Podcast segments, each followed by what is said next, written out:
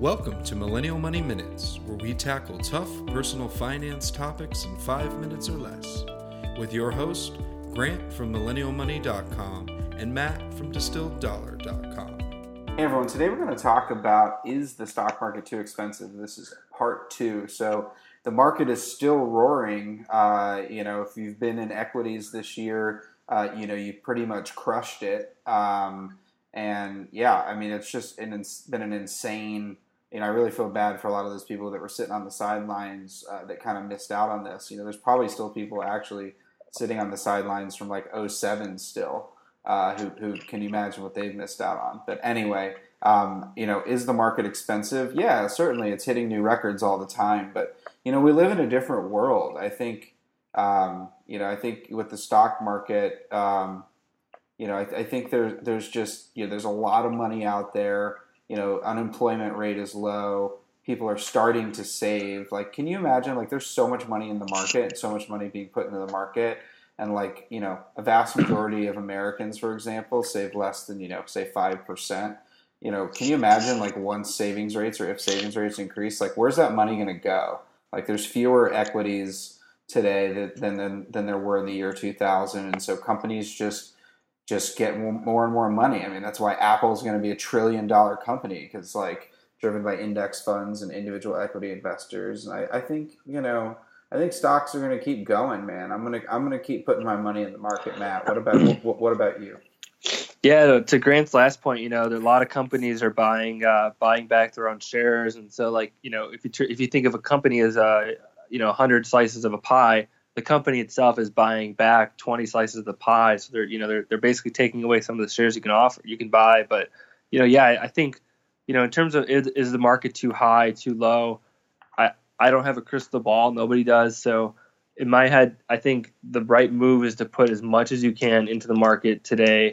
Um, in terms of this is money that you're willing to lose, you want to invest for the long term, and you have that, you know, you're comfortable with, uh, and you understand your uh, risk profile. Those are the big factors. And, you know, at the end of the day, you're going to have the courage of your convictions all alone based on those uh, foundations. So, um, based on that, yeah, I think, uh, you know, if, if, you're willing to invest for the long term, um, you know, I, th- I think uh, putting the mar- the money in today is, isn't going to hurt you. one thing I'll just add, last thing is uh, I can recall people back in 2010 saying uh, there was going to be a double dip recession. So, yeah, you know, you never know when when the market's going to go up, when it's going to go down.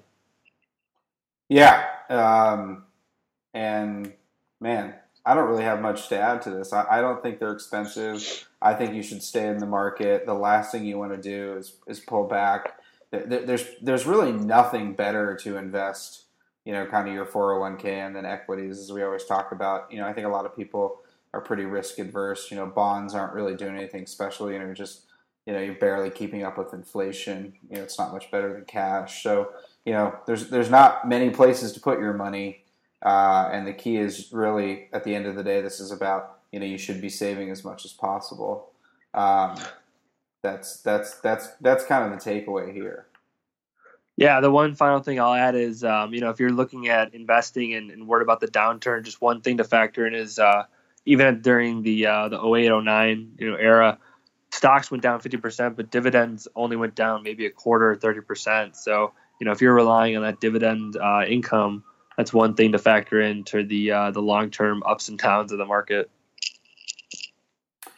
Yeah. So hopefully uh, this was helpful. Hit us up uh, on Twitter at Millennial Money at Distilled Dollar. Let us know if you have any questions, and uh, hope you're having a good day today. We'll chat with you soon.